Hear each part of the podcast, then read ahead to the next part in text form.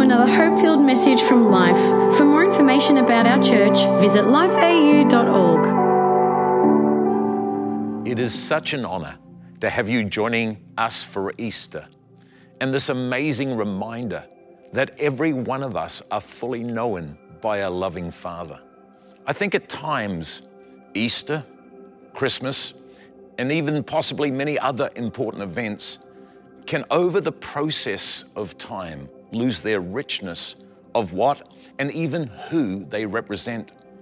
And the truth is, if we're not careful, we can lose sight of the deeper meaning and the beauty of the day that we find ourselves in. I think Easter brings to many of us the wonder of an Easter egg hunt or two, especially if you have children or grandkids running around. And I'm the first to admit that I've got a leaning towards the hot cross bun section of the supermarket.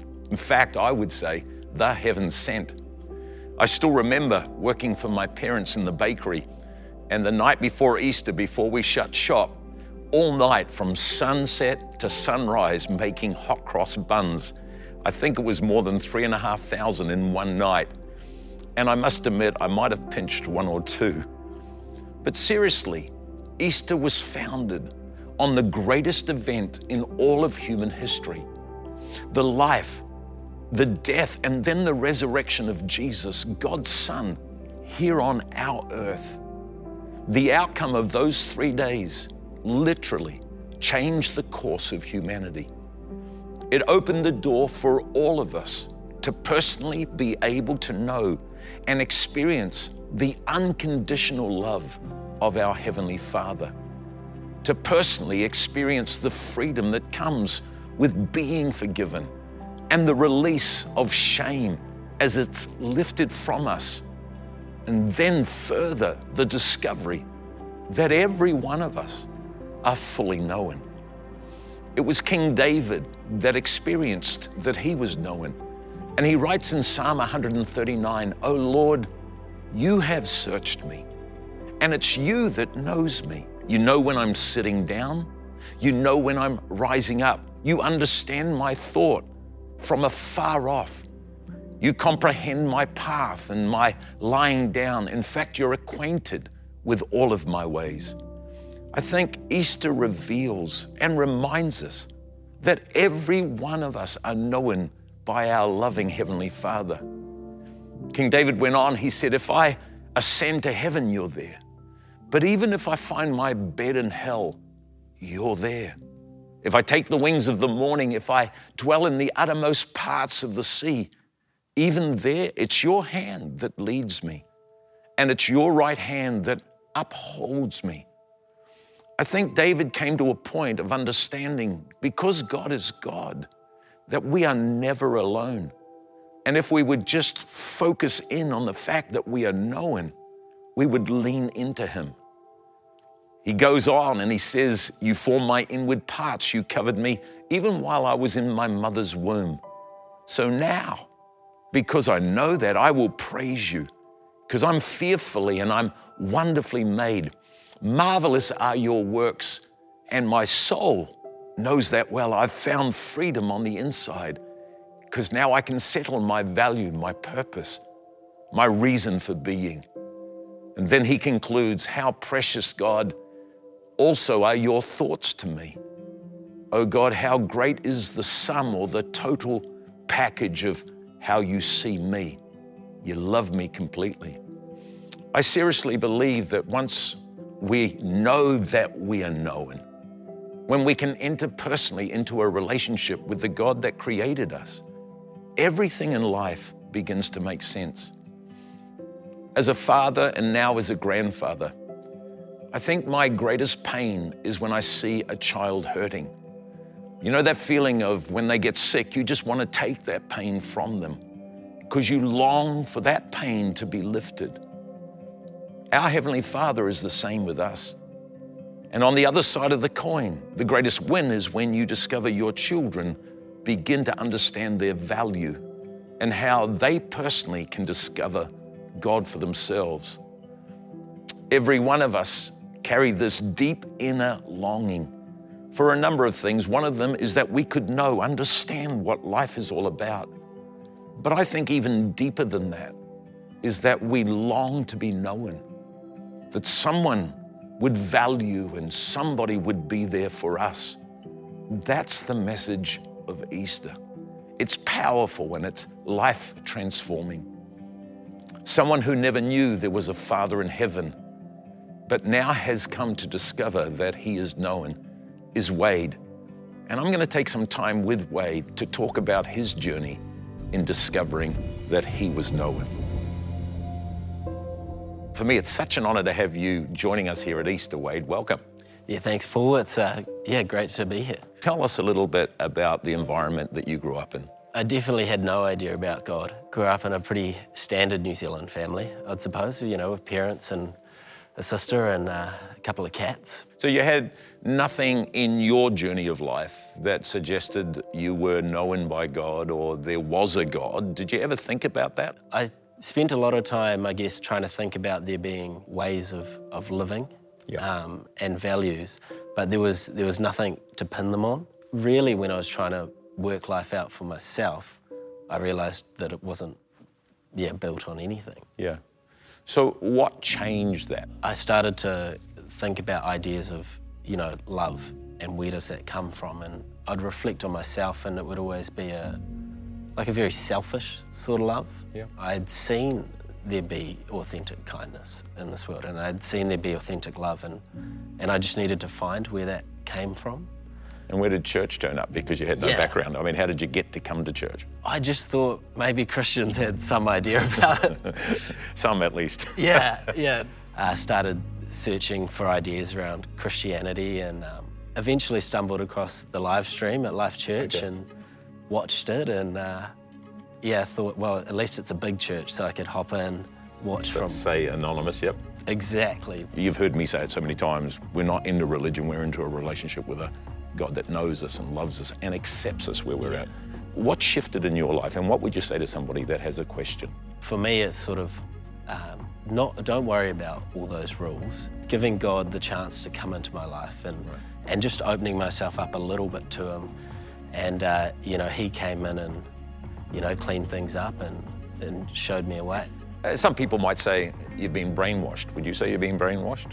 H- How is it for you? Is it personal or is it something that you kind of now wrap yourself in, or is it more internal than external? I'll never forget, you know, walking down the street after a day at work and just feeling like, you know, my heart's being massaged opens and and sometimes there'll just be moments that you can't deny that it's God. Yeah. It's awesome.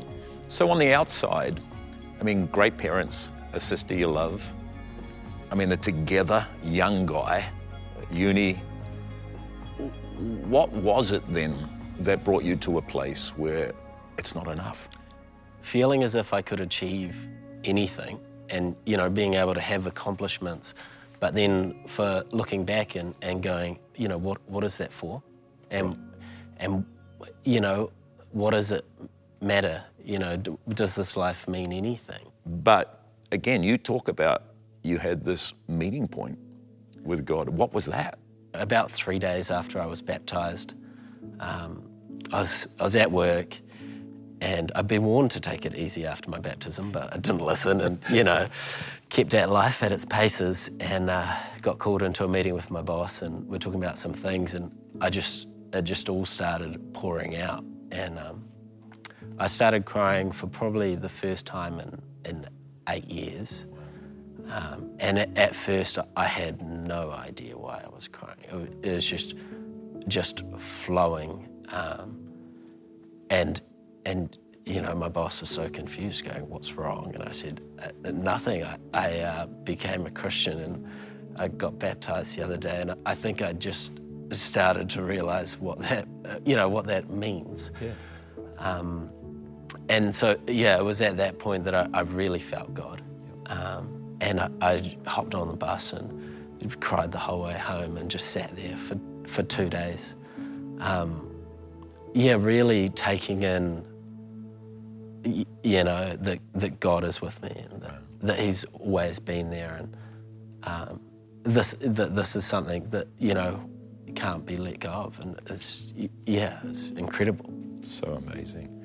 You know, I want to thank you for coming in and just being a part of this Easter and sharing your story. The truth is, I think for all of us, that we've got this inner part of who we are that longs to be loved. You know, I say as a father, it's kind of like we, we long to have the arms of security and belief around us. And God is that God. He's a God that came to earth. He died for us. He, he, he went all the way so that we would fully be able to know Him and to know that we're known. And I just thank God that God can reach any one of us. Sometimes we look at others and think they've got it all together, but all of us were designed to know the love of a Father that won't let us go. And not just buy into the system or the form of that, but to have it deep down in who we are.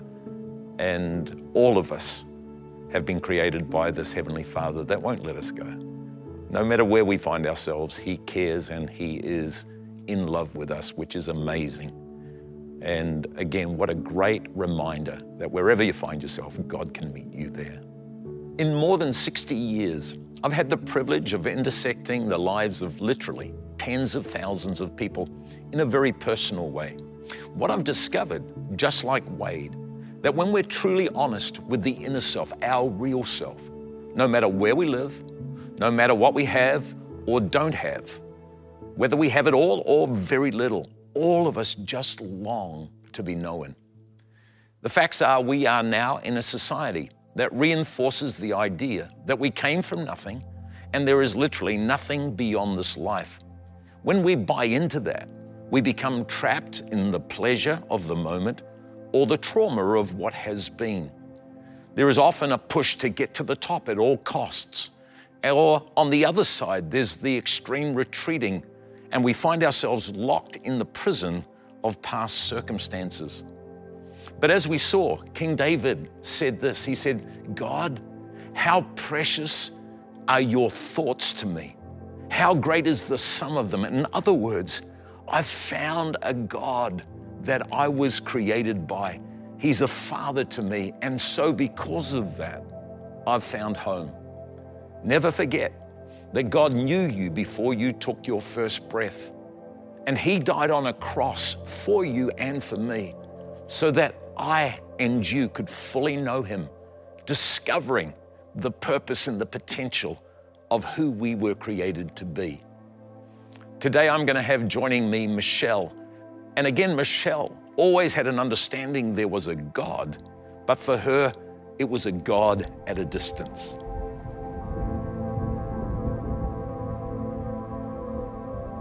As you shared with me, you, you, you've always had a faith in God. Your parents brought you up for that.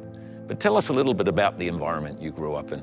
I was born in Malaysia yeah. um, and I was the baby of a family of five. So, wow. mum, dad, brother, sister, yeah. and me.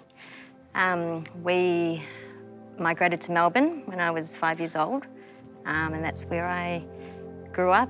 My parents, they, yeah, they really loved us. They worked really, really hard for everything we had. Church was a non negotiable for us, you know, um, even in my teenage years of, you know, perhaps going out and partying all night, I'd still get up and go to, go church. to church. I believed I was a good Christian. You know, I went to church occasionally. I read the Bible, you know, sometimes.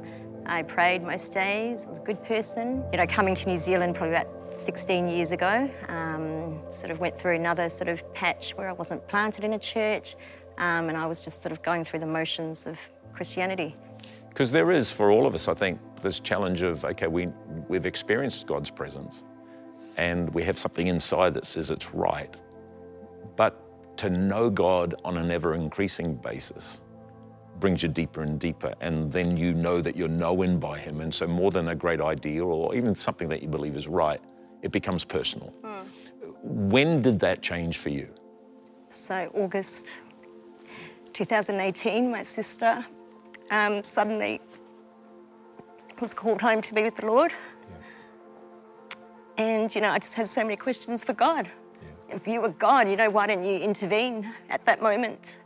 Well, you know, you say in your word that everything works together for good, and how can this be for good, you know, to take a mother away from her children. And just, um, it just led to a great sort of wrestling match with God that just lasted for days and weeks and months. Um, until I just, I finally just progressed to a point where everything that I knew in my head, that Jesus died for mankind, you know, all of that just became personal. And um, I just felt God say to me in that moment, as far as the heavens are from the earth, and as um, you know, my ways are higher than your ways, and my thoughts are higher than your thoughts. And I just felt His presence just fill me, and um, just an overwhelming sense of peace. And I just, I just knew that um, that it was true. It was just, you know, I didn't get the answers I was looking for, but I just received a fresh revelation in my spirit. You know, I just realized that God doesn't owe me answers. He doesn't owe me a miracle because He's already given me so much. Wow. You know, the reality of life, if, if we're all very honest, is not easy. Mm. You know, and to lose your sister, lose someone very close to you, which many of us have, it's, there's a grief that, that goes deep and there are scars that you carry which you still carry today and will for the rest of your lives. Um, and, and if there is someone today here at Easter going, you know, well, God, you died and you rose again and your promises are so big. And yet I've experienced something that I can't understand. Can you encapsulate what you, you would say to them needs to happen for them? It's like, is it, I'm going to trust you more than get the clarity I need? What would you say has helped you go deeper into God rather than run from Him?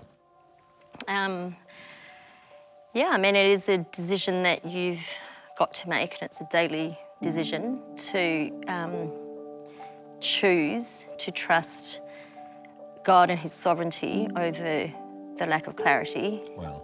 and to choose to trust God's identity over the current reality, um, and to choose not to not to believe in only what we can see in the natural, but to put everything under the light and see it against His truth. Be honest and authentic with yourself and with God because He knows you. Um, just cry out to Him and, and He will hear you. He will fill you with His Spirit. And from where I was before, I'd say get yourself into a group. Wow. Relationships are fundamental to our Christian faith because it's where we will grow spiritually. Deepen your friendships with one another and um, get your root systems in place for when you're going to need them most. Finally, I'd say don't give up. You know, keep persevering because um, God's not looking for a perfect Christian. Doesn't matter how many times you come up for an altar call or you rededicate your life. Um, just keep persevering and don't give up. Thank you for your honesty. Thank you for sharing a bit of your heart too and the encouragement for all of us. Because Easter is this incredible time where we realize God gave everything. In our humanity, often we go through confusing stages where God, if you're good, then why? But I do believe, as you said, Michelle, so powerfully, it's kind of God never promised clarity on everything. There is an enemy who's at work. But God's promise that He'd take the worst things of our human living and He would bring good from it. But that's why when we know God, we know He's not bad. God doesn't take people. Life finishes somewhere and the enemy has his way at times. But for all of us, God wants us to know that He's there in the toughest of times. And if we go deeper into Him, then our lives are going to move forward. We hope you enjoyed this podcast from Life. If you have any questions or want to contact someone about this message, visit lifeau.org.